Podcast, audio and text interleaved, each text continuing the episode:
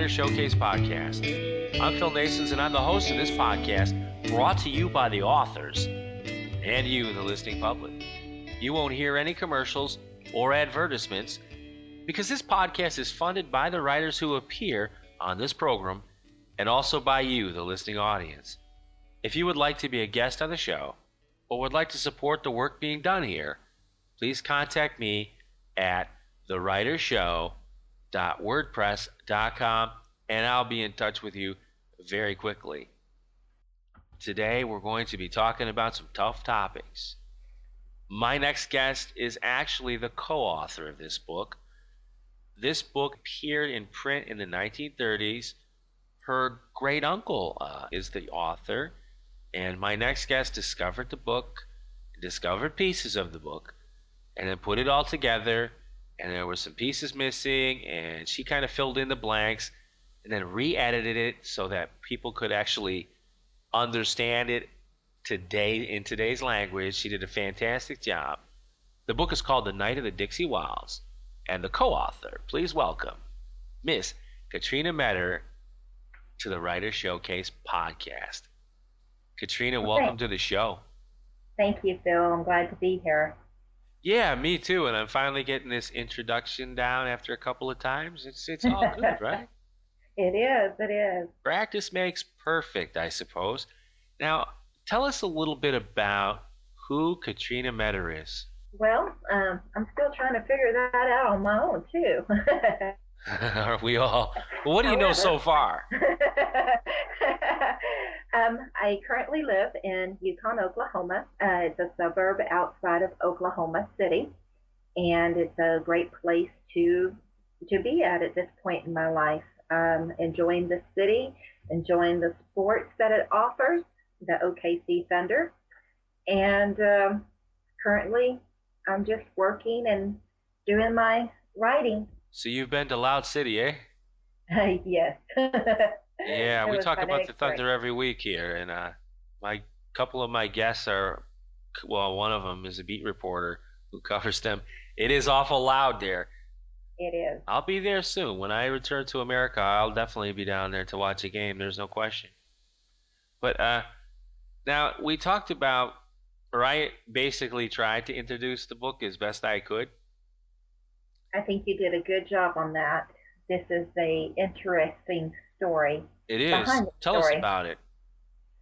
Um, I came across this book uh, when my aunt Sharon Lindahl entered, showed it to me. And when she brought this book to me, she had it wrapped in paper protecting it, and it had been burned. And inside the pages, you know, it was falling apart, and the, there was burn spots within the pages, and the last 20 pages of it was missing. And then she began to tell me the story about this book. It is my grandmother's uncle who actually penned this book back in 1929 when he was 74 years of age. And I find that just awesome because, you know, it doesn't matter how young or how old you are. If you want to pursue a dream, then pursue it. You know, and I was holding the evidence of my uncle's dream in my hands. So we did have a problem. It was burned where some of the pages were unlegible, and the last 20 pages of the book was missing because we didn't know how the story ended. I uh, went on Amazon and did a quick search, and I was able to find one for sale, which surprised me. And what I did is I ordered the book, and it was in perfect condition. And so I took the book over to her, and after 30 or 40 years of having this book in possession, she was finally able to read the rest of the story, quoting Paul Harvey. and uh, and from then it went on, and I I'll get into a little bit more of that a little bit later. But uh, that's how the book came started to come about. That's tremendous. Uh, it's a tremendous story. And we're glad that you uh, rediscovered the book and that it's out there. It's a fantastic read. Your uncle did an incredible job. He did. Now, Now, what about a uh, Buck Taylor? Now, he is the main character in this this story. Is he patterned after a real life person? Um, actually, his name is, is Buck Tyler in the book, and yes, he's actually patterned after my uncle, who is Walter Taylor. All right. Now, why did I put down Taylor instead of Tyler? That's silly. But anyway, so he's a real life person. Yes. Eh, do you think it could be? Do you think it could have been your uh, great uncle? Um, yes, that was the whole intent of this book. Was this book is actually written off of the true events that occurred to my uncle, and he just changed the name of the book. I mean, the name of the male character in the book. Ah, that's why I did it. See, I figured yes. it was him. Yeah, the names are very close together. You have Buck Taylor in the the book, and then Walter uh, I'm sorry, Buck Tyler in the book and Buck, Walter Taylor as the the man.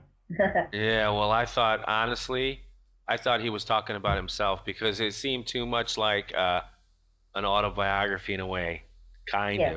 of. Is that correct? That is correct. Yeah. Okay. Well, that's how we got it. So his name is Buck Tyler in the book, but it's really and, Uncle Walter. Yeah. Which yeah. is all good because this is a great book. Now, it here's is. the thing, though. There's a lot of things in this book. First of all, we would call this historical fiction, correct? That's correct. Okay, but technically, it really, eh, yeah, okay, historical fiction. We can, you know, dice up the different subplots. He doesn't. Yeah, he does admit that he had to fill in some gaps there, and so it is fiction because of that. But it's basis is off of true events that happened in his life. Okay, perfect. Okay, so now uh, there's a lot going on here. This book was set up at the tail end of the Civil War. The Reconstruction era had just begun. Things were quite difficult for folks down in the South, especially for people who owned slaves, right? That's correct. Um, the way it was described to me is that um, Buck Tyler and his family was very rich, had the plantation home, had many slaves, had many acreages to work. But after the Civil War ended, they could no longer uh, produce off of that land because they didn't have the help to do it. So they decided to sell and move to Texas. They had their plantation in Mississippi. And that was common back then, right? It was very common. It was very common to have that attitude that they have to endure. I mean, they just lost the war. So not only did they lose the war, they lost their slaves and they're being humiliated by the attitude the um, that the slaves and even some of the northern people who stayed down in the south had to do. Now, when you say humiliated, what what does that mean exactly? Well, the taunting that went on. You know how people can taunt you and make you feel bad about, you know, and uh, there was also a lot of anger that was in the the atmosphere. The whites were angry that they lost the war. The blacks were angry that they were held for slaves for so long, and even that they were free um, how are they going to earn the money? How are they going to live? You know, there was a lot of bitterness and resentment in that time period. Yeah, I know. I, have read a lot about that. Uh, uh, what do you think, though, when you look back at humiliation? They, they, these, these white sharecroppers who were using uh, Africans to uh, do the work for them. What are they supposed to do now? They're finished, right? Pretty much. I don't think they had a lot of choices put before them. And what do you think about the person who says they got what they deserved? They being the plantation owners. You know, that's a that's a tough subject. Because um, that comes in your book. That's the one of the yeah. first things that when I thought about that. I mean, because your book is going to force people to really think, and that's what makes this book so good. It does because it shows a lot of events that, I mean, it's in your face type events that's going on at this point. And uh, I know that it made me stop and think about how difficult life was back then um, for both sides. And some of the things that went on in this book is truly eye opening. Oh, yeah, there's no question about that. No question about that. Now, when you talk about struggles, what types of struggles was it for, let's say, the plantation owners who lost their slaves? The ones who were living high on the hog, and then all of a sudden, that's the end of that. You know, I think that it is a struggle for anybody who is used to having more of a luxury lifestyle to go back to the manual labor. That is an adjustment that they had to make. And I think it had it carried its own form of humiliation in doing this because they weren't used to that. They used to have people serving them. They weren't used to being the ones who had to do it on their own. That's part of it. Um, you know, not being able to produce and to their their crops and having some of the blacks decided to stay in that area and having them there every day to remind them of that, I think was uh, another adjustment that they had to make. Yeah, when you say you mean an adjustment in the sense that they no longer own those people. Yeah, of pride. You know, they they don't have. You know, I'm sure that that state of luxury that they were in when they owned the plantation and all the slaves, and they were pretty much living pretty good. And now they didn't have that anymore, and they had to face the people who were working for them, and now they don't have to. Yeah, that makes sense. Because uh, uh, a lot of people who would read this book in in the lens of 2014 would say, uh, so what? Who had who gave them the right to own people in the first place? They got what they had coming, and I suppose that's a fair a fair way to look at that, right? Yes, it is. You know, this is a very difficult book. Um, being the great great great niece of the man who lived this, it was hard for me to read.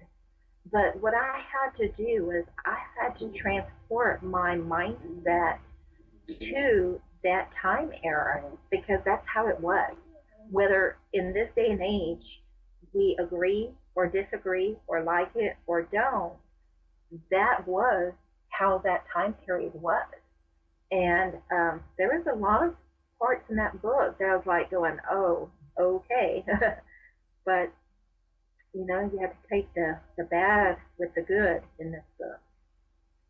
Oh yeah, it's going to definitely make people think, and that's why it's a great book, and that's what books are supposed to do. Now, historical fiction means that this book was based in actual historical times. The his, the history portion is not invented or made up, but the storyline is, right? That's correct. Okay. You know, my just... uncle, yeah, my uncle wrote a paragraph that I think sums it up really good. If you don't mind, could I share that? Absolutely. He, uh, Go right ahead. Okay. He wrote that uh, no period in the history of the United States of America formed a field so rich with chivalry, romance, and drama as the years between 1865 and 1870, the so-called days of the Reconstruction of the South, during which period the nation was born again and started on its climb to the top rung of power among the nations of the world. Yeah, that's that's pretty fair right there. There's no question. Now, what type of struggles did the uh, former slaves face? Because you mentioned that too, and, and they're a big part of this story and a part of this re- Reconstruction era, obviously.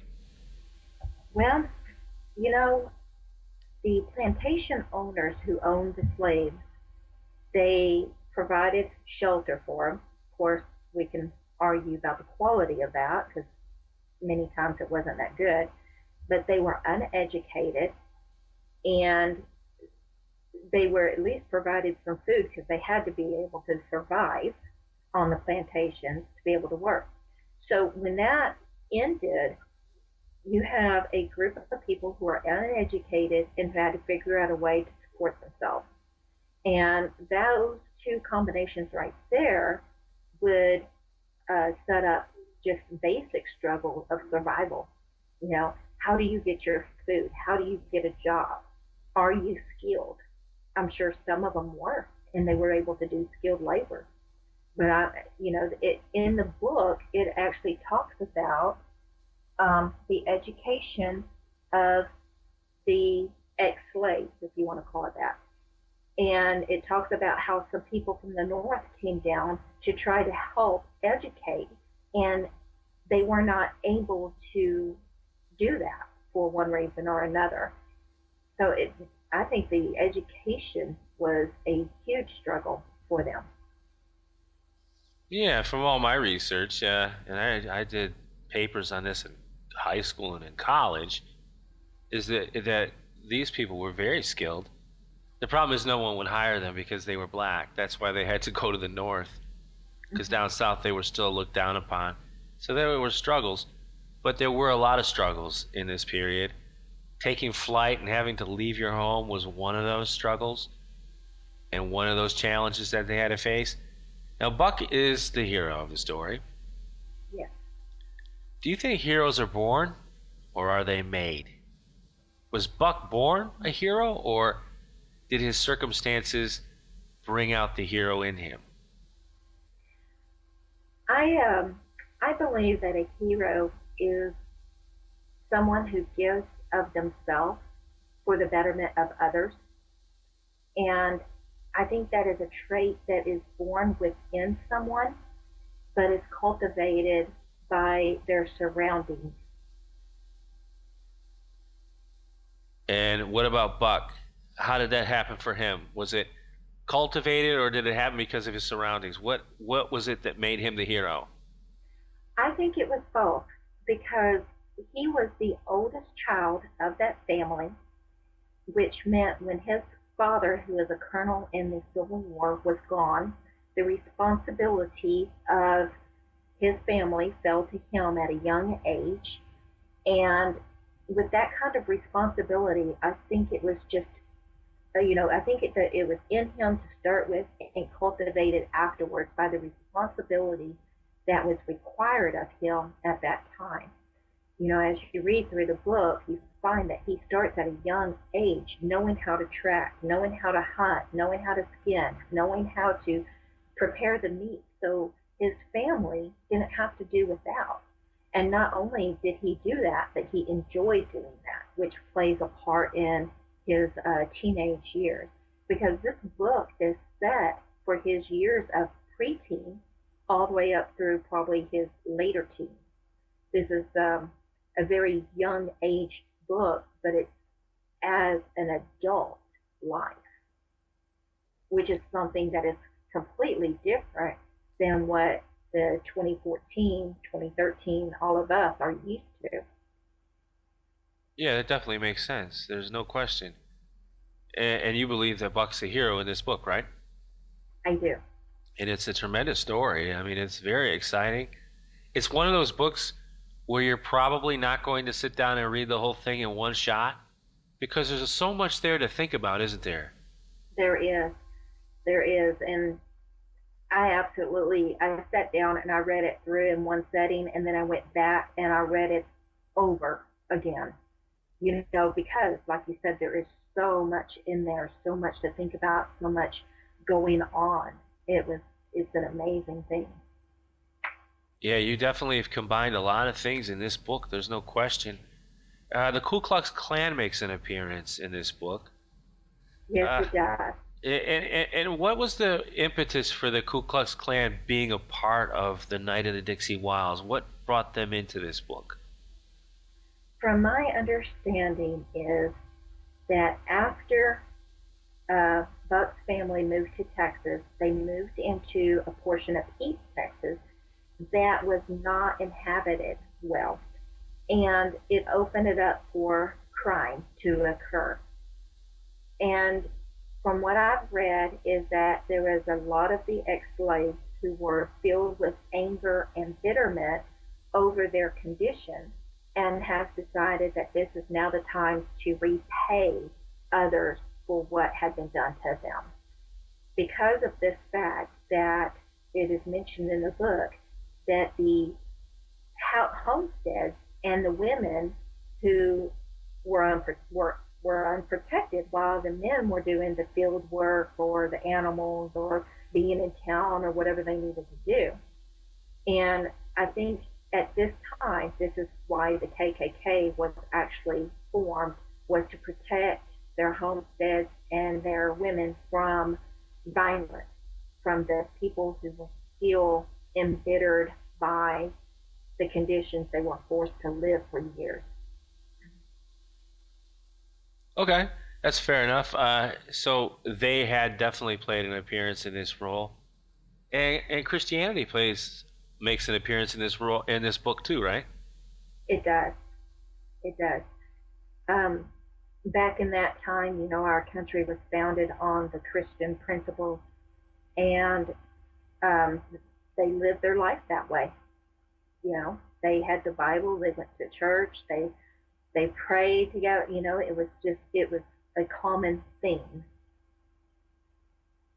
Yeah, even the Ku Klux Klan claimed that, right? That's correct. Yeah, those guys.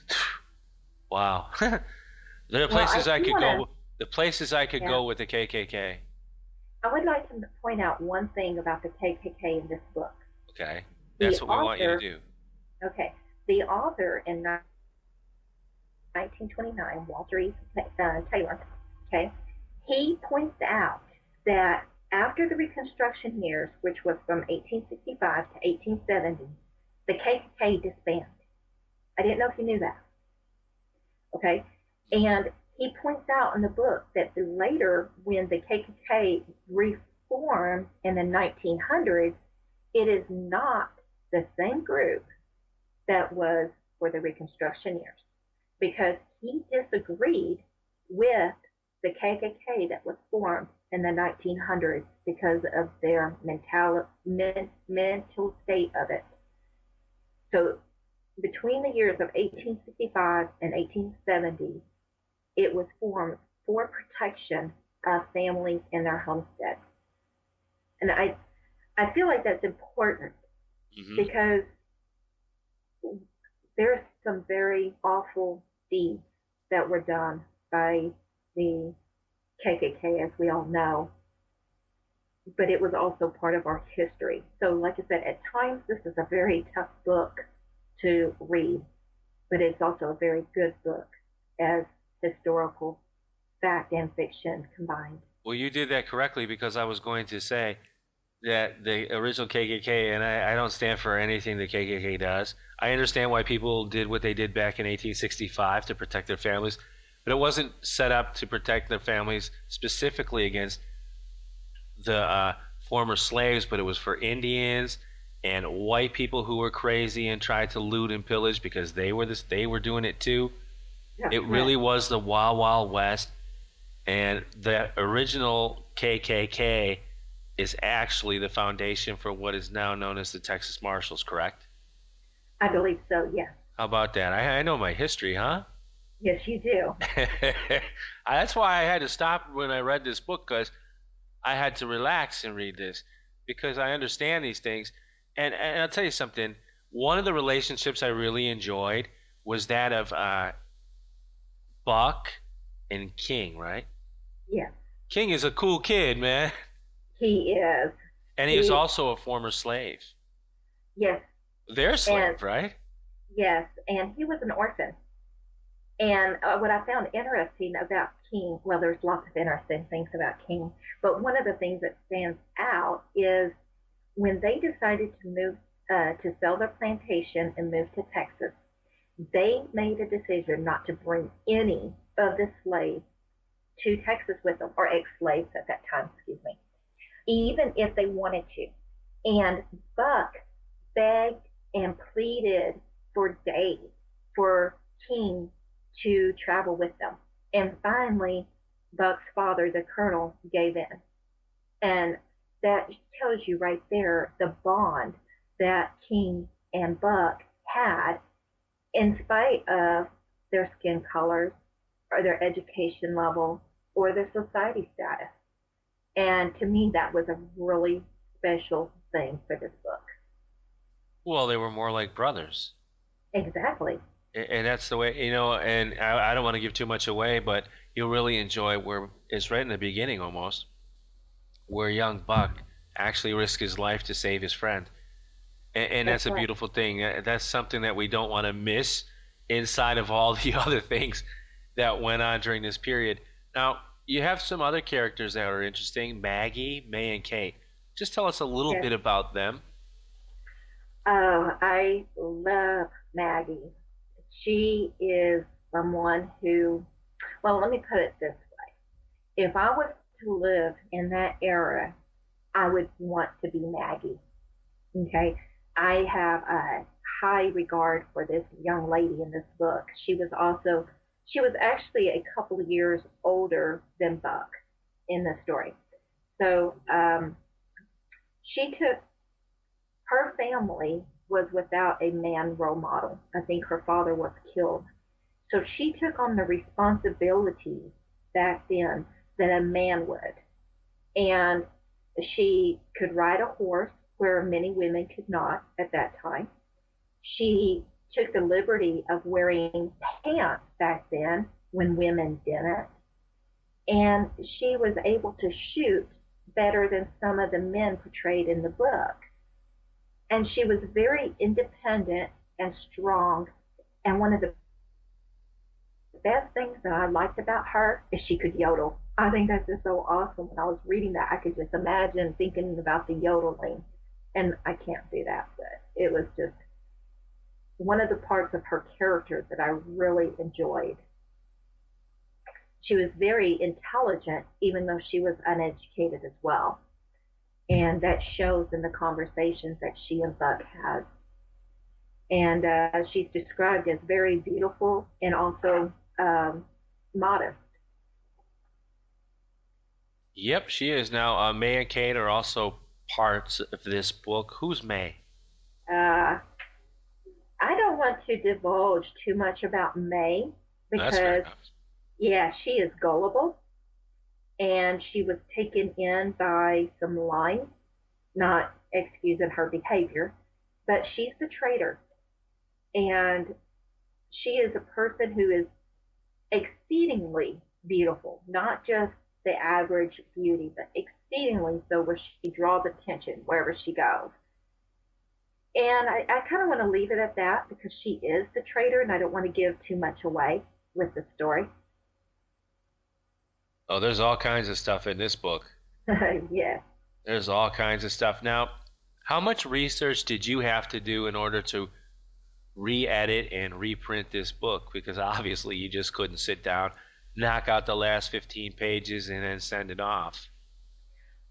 You're right. Um, I did have to go on, I used the internet, of course, and I did research on the copyright. And um, I do have in the front of the book more information about my research on the copyright.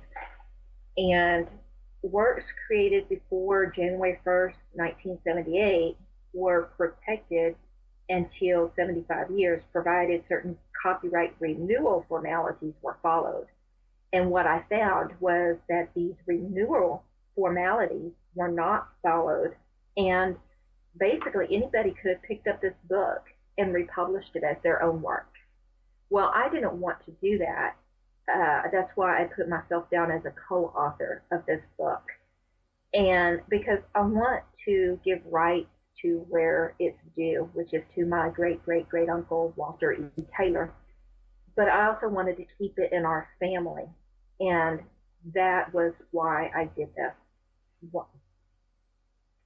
I'm not here to steal any work. I believe this is a story that needs to stay alive, and this is why I did it. That's fair enough. Now, how much research did you actually have to do for this period of time to make it all work? Uh, for the copyright or for the story? No, the actual story. Oh, for the story. Well, for the story, I didn't do a whole lot of research because basically he had the story written for it. what I did do was I did correct um, some spelling and grammatical issues, and I also put a memoir to him at the very back of the book. And I've also listed all the libraries that this book was uh, sent to for the original edition. Now, I don't know if I mentioned at the beginning, but he became a lawyer after the Reconstruction years and moved to Lubbock, Texas. And the printed books that he had were actually caught up in a fire in his law office. And the only one that we knew existed outside of the library was the one that my aunt Sharon Lindahl has in her possession and the one that I was able to find on the internet. Were you able to track like any of King's relatives or? I was not because uh, there's very little information on my uncle that I could find, and even less with King because all I have is the name in the book. I don't have his real name. And the others, you didn't know who they were either? I did not. All right. So now, what three things do you want the listener to know about the Knight of the Dixie Wilds? Well, I'm really excited to let you know that the book is going to be available as an audio book uh, late February. I'm really excited about that.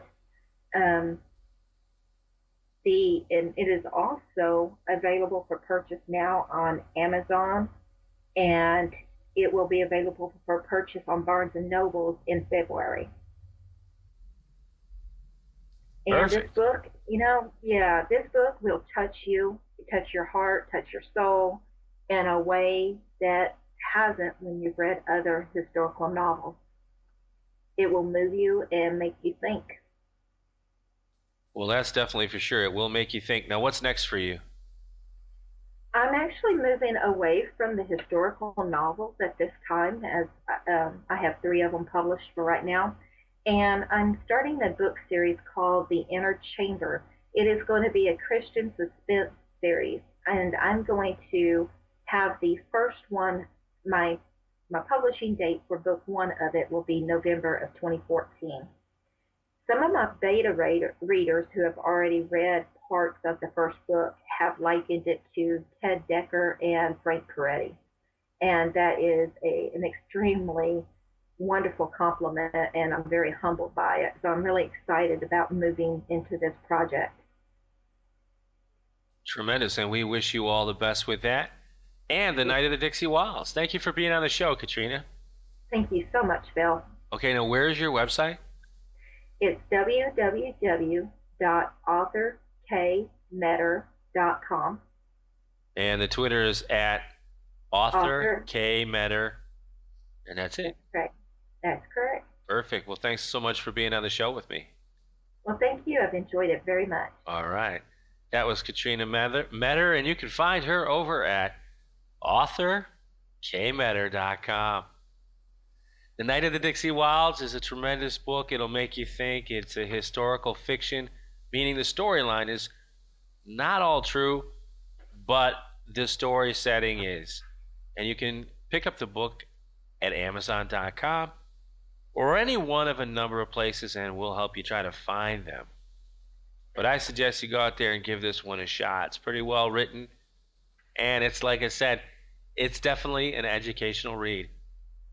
All right, now that's going to wrap it up for this edition of the Writer Showcase podcast.